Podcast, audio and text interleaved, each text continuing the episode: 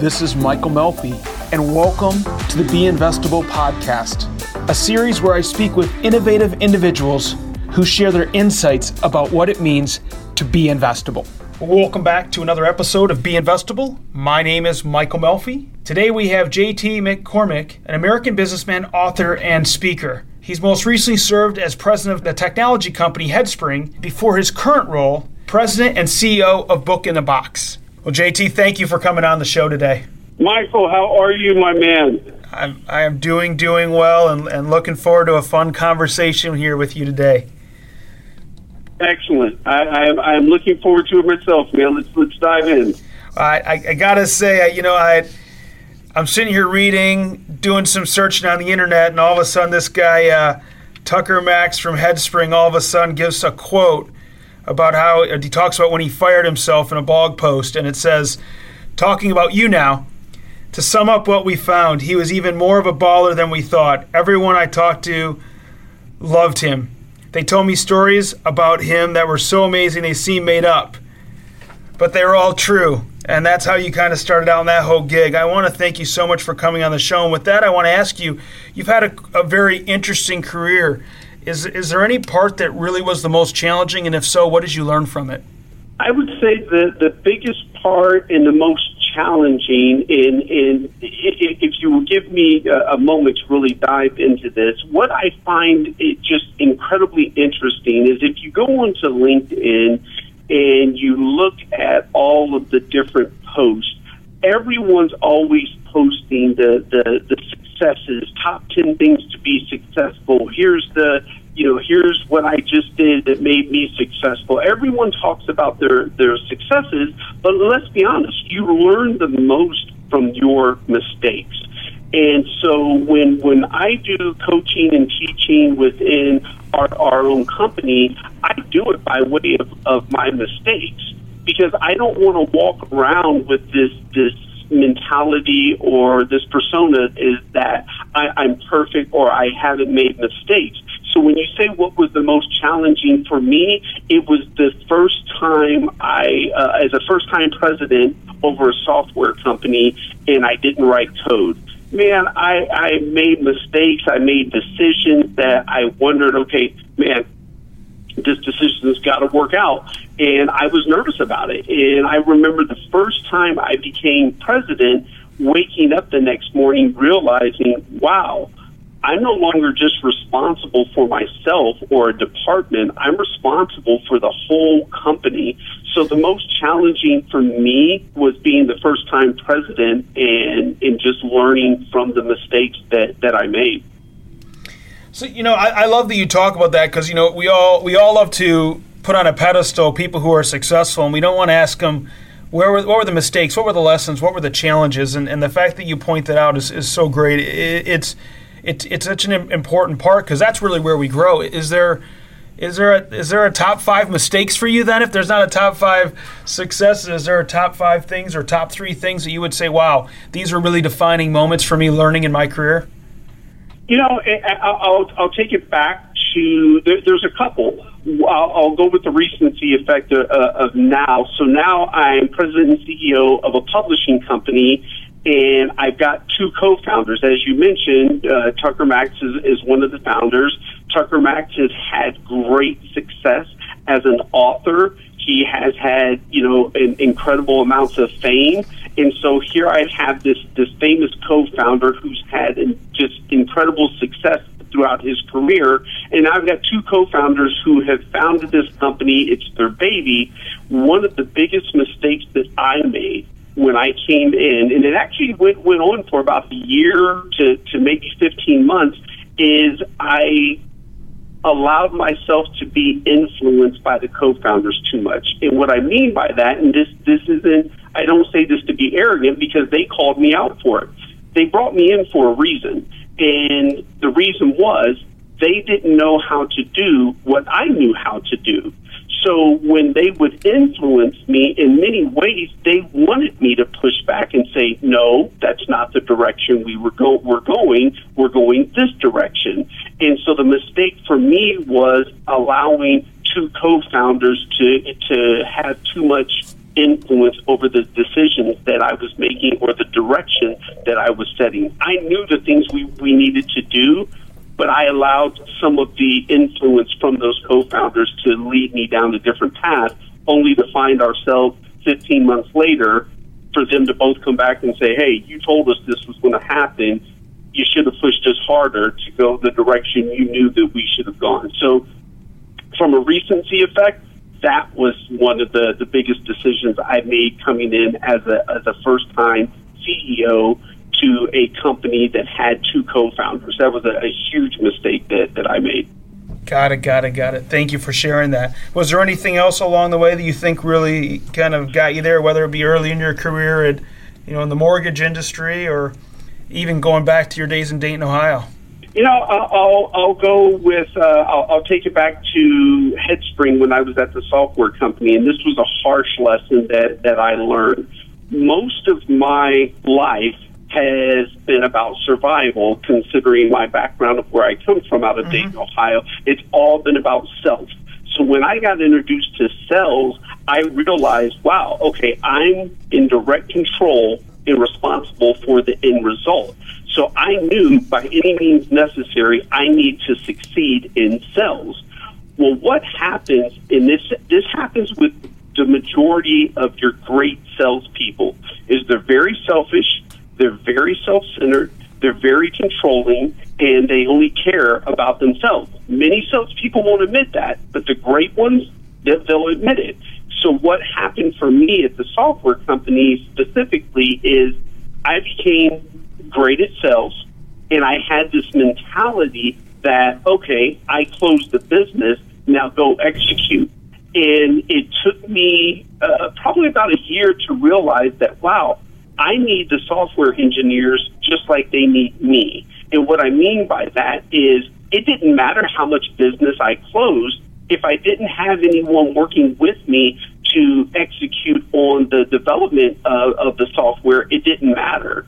So, it, it, a big mistake for me, or a learning lesson, if you will, was realizing that when you're a part of a company, it takes a team of mm-hmm. people, and you've got to be a part of that team to be very selfish, you you are a toxic person within a culture because I, I for one developed an attitude of oh you need me you, I'm, I'm untouchable because I'm the number one salesperson. I'm driving all of this, bringing in all this revenue. That's a crappy mentality to have. And I had that mentality. And it took me about a year to realize that it's not just about you, it's about the greater good of the organization and all of the people involved.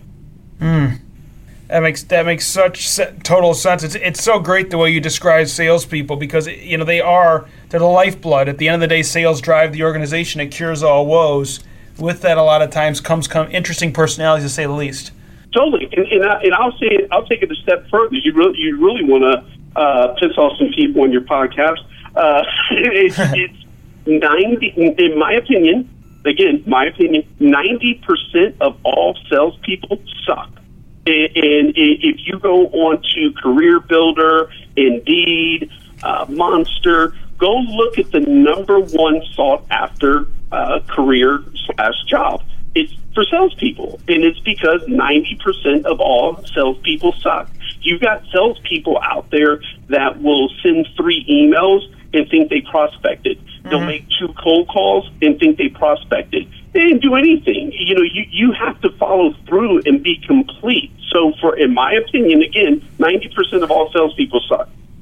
No, I, I, I, I love it because I'm sure there's some people saying, "What did he just say?" Uh, but but it's so you know we, we talk about being invested when we talk about making that ask for resources, whether it be uh, people to join your team, people to buy your product, or investors to invest in you and your business. And you know, fundraising is a lot, and those asks are a lot like sales. The ability to face rejection, the ability to have influence over other people and the ability to have the right attitude and mindset to move forward and move through those obstacles you're going to face. I mean, what is it? The average person has to see something seven times before they say yes to it. You know, the average sales exactly. funnel, you know, takes a while to move down and through. People are being inundated with options and opportunities out there.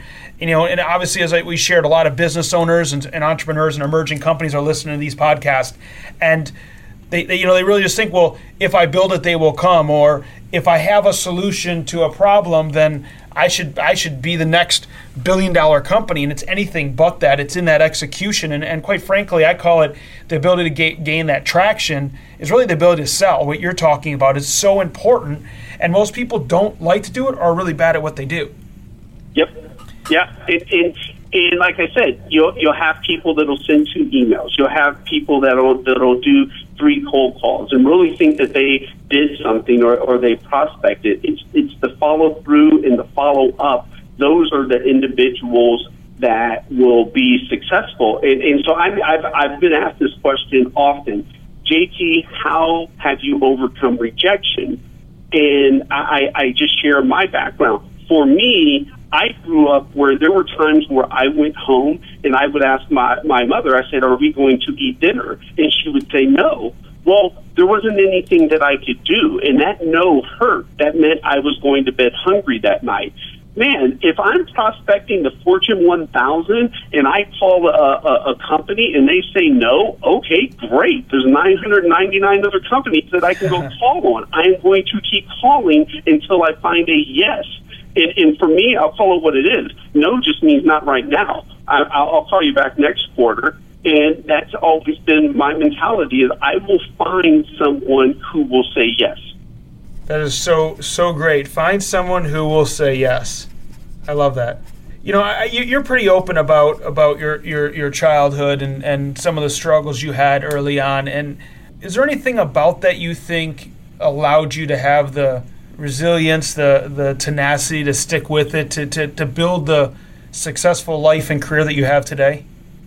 I would say the the great majority of it is if if I've overcome the things that I went through from from sexual abuse to racism to neglect uh, to homelessness to being in and out of juvenile. Uh, as you know, I don't have a college degree, and I never got to graduate high school. I had to go to summer school after everyone graduated to get my high school diploma. So when when I look at life, I use those things to say to myself, okay, if I've overcome that, I can definitely achieve success within business. And for those individuals who have asked me, I've been asked this question well, JT, what if I don't have the same background as you and, and those things to motivate me? Well, if you don't, use someone else's story. And what I mean by that is people will ask me, JT, how do you get up every day at 4 a.m.? And I say to them, look, I'm human. There's days where I want to lay in bed. I don't want to get up. I want to hit the snooze button. I want to go back to sleep. But then my mindset says, okay, there is someone in a hospital bed right now with cancer that's never going to leave that, that hospital ever. They would give anything just to get up and walk to the restroom on their own, let alone leave the hospital, just to walk to the restroom on their own. And I have the absolute privilege and luxury to get out of bed in my beautiful home and, and go achieve all my dreams and goals. So my point is, even if you don't have the background of myself, there's you use other things and you use a mindset of other thoughts that should motivate you to go out and, and achieve success. You and I both know there's someone right now, literally dying to get into this country, and I don't mean that. Uh, I, mean that literal. They're dying to cross the border to get into this country just to get an opportunity to work in, in the U.S. I'm already here. I, I mean, hell, go go go succeed. So that's that's how I, I live life each day. You know, it's it's interesting you say that. I, I was, uh, you know, a lot of people have different opinions about things, and I try not to, to share too many on the show. But I was traveling yesterday, and I, I happened to be in an, an Uber on the way to the the airport, and the the nicest gentleman, he happened to be a foreigner, and he was driving, and we got talking, and to hear him describe America as the land of opportunity. And to hear him just talk about what is possible here and, and how lucky we are to have that opportunity every morning, it was it was actually really motivating. It was like, wow, here's someone who you could say, wow, he, he doesn't have the greatest job ever, and he saw it as an opportunity to build something here. And and you're 100% right. Is that it's so easy to hit that snooze button and not want to make that extra effort. And there's people who are literally dying to be able to do what we do. I, I think that's a great point to make for our listeners. Totally. It's it, and again, it's all in the mindset of how you choose to look at things. I, I live by an easy formula in life: mindset, choices, and hard work equals success. I, I live by that formula. You said mindset, choices, and hard and work. Hard work equals success. So let me let me ask you this because I, I do want to ask you about mindset. What if you don't know what choices to make? How, how do you make the right choices? You know, it, there, there comes a point where there's, I, I would say, personal responsibility as well. Uh, and I'll give you an example. My wife has a friend uh, of hers that asked me, "Well, you know, JT, I, I've got three kids. I've been in my career seven years." Uh, I, I make X amount of money, so we've become accustomed to a certain lifestyle. And I said, okay, that's great. I, I respect it. I get it. But there comes a point where we have to make sacrifices. We live in a country where, in many ways, and I'm not speaking holistically, so I don't want to piss anybody off, but we live in a country where we don't want to sacrifice anything anymore. We, you know, hard work. We, you know, we somewhere lost our work ethic as a as a country where people look at flipping burgers is beneath them versus a, an opportunity. And so the, the, the choices and the mindset, sometimes you have to make hard choices. Maybe you have to step back and not have the Lexus and the Mercedes, and you got to take it down to a Camry and a Kia in order to build yourself back up to where you want to go. Uh, many times we don't want to make those, those choices. And when you said, you know, what if someone doesn't know what choices to make, I'll, I'll point this one out to you. you we live in a country where the term binge watching has become celebrated, where people will say, Hey, what'd you do this weekend? Oh, man, I got home on Friday night and we watched Game of Thrones from 6 p.m. on Friday to 6 p.m. on Sunday. When's the last time you heard anyone say they binge studied their uh, retirement plan, their their retirement future? When, when's the last time we've heard that? Never. But you you see, as a country, we celebrate people who make the choice to go stand in line in front of the Apple Store for 24 hours overnight for the new iPhone that does two new things that the phone that they already had does. So a lot of times when I hear people say, "Well, I don't know what choices," I, I call BS. Sometimes it's you just don't want to know the choices, and, and I'll, I'll make it personal.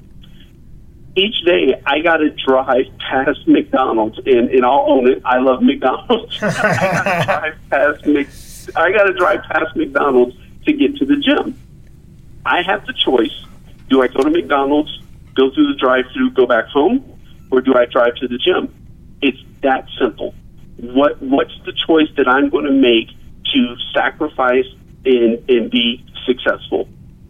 That it's that's how I, I define choices, man. So so uh, my listeners know that I, I, like mindset and like talking about it and, and it while the mindset is the most powerful muscle in the body, it can also be the weakest. How, how are you able to strengthen your mindset and, and really grow mentally in your career? It, it, it's going to sound very simple, but how bad do you want something? And maybe part of this comes from my background. I know what it's like to be poor. I know what it's like to be hungry. So, how bad do you want success? There's three words that you will never hear come out of my mouth hope, wish, and luck when I was a kid and I would hope there was something to eat when I got home, it never produced anything. When I was at home and I opened the refrigerator and I wished there was food in there, it never produced anything. And as far as luck, when people say, "Oh my God, the Powerball winner uh, that won a hundred million dollars, they're so lucky." No, they're not lucky. They bought a ticket. They're, they're, those three words will never come out of my mouth. So my mindset is, okay, what do I need to do to be successful? Let me ask questions. Let me find the answers. And I'm not afraid to ask for anything. Uh, you know, if you want to take it back to third grade, I had a teacher named Miss Dudek. And she said, There are no dumb questions and there are no stupid questions. Well, my dumb ass took that literally, and I will ask questions for everything. I will sit in meetings and ask, okay, what's that word mean? Because I want to know. And so my mindset is if I'm willing to sacrifice, if I'm willing to put in the hard work, I will be successful.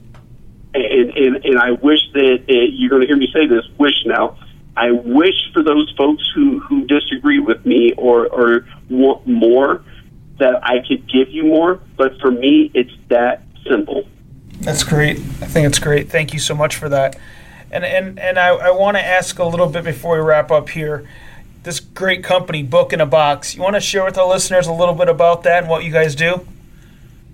So I'll, I'll share share a quick story with you. So I was the president of a software company, and I was I was traveling a lot, and I don't like to fly, and I hit a lot of turbulence. And I said to myself, "Wow, something happened to me my children would not know where I came from. They wouldn't know my background. They wouldn't know the, all the different things that I went through to get to where I am today. So I, I reached out to my network and I said, hey, does anyone know who can help me write a book? And I got introduced to the two co-founders, Book in a Box, and specifically to Tucker Max. And um, in, in an email, uh, the gentleman, Jason Dorsey, he makes an introductory. You, we've all seen this email. JT, this is Tucker. Tucker, this is JT. Well, in a separate email, Jason says, "Hey, JT, that's the real Tucker Max." Well, I didn't know who Tucker was.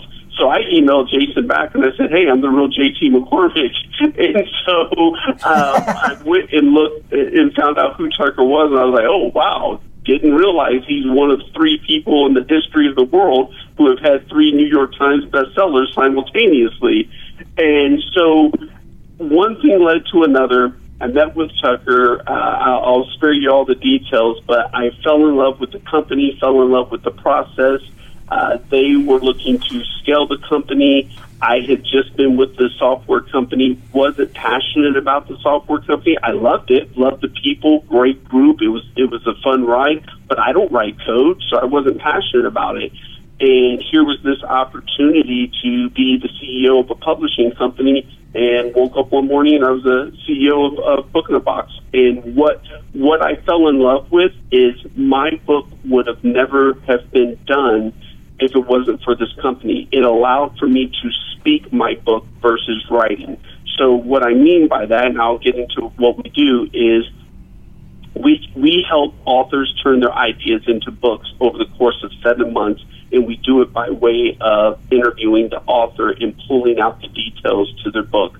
Our the books are written in the author's tone, their voice, their content. We're not ghostwriters. You can't come to us and say, "Hey, go write a, a, a book about the new iPhone," and we come back with a manuscript and put your name on it. Our books are done in the author's tone, their content, and, their voice, and we do it through an interview process over the course of seven months, beginning to end.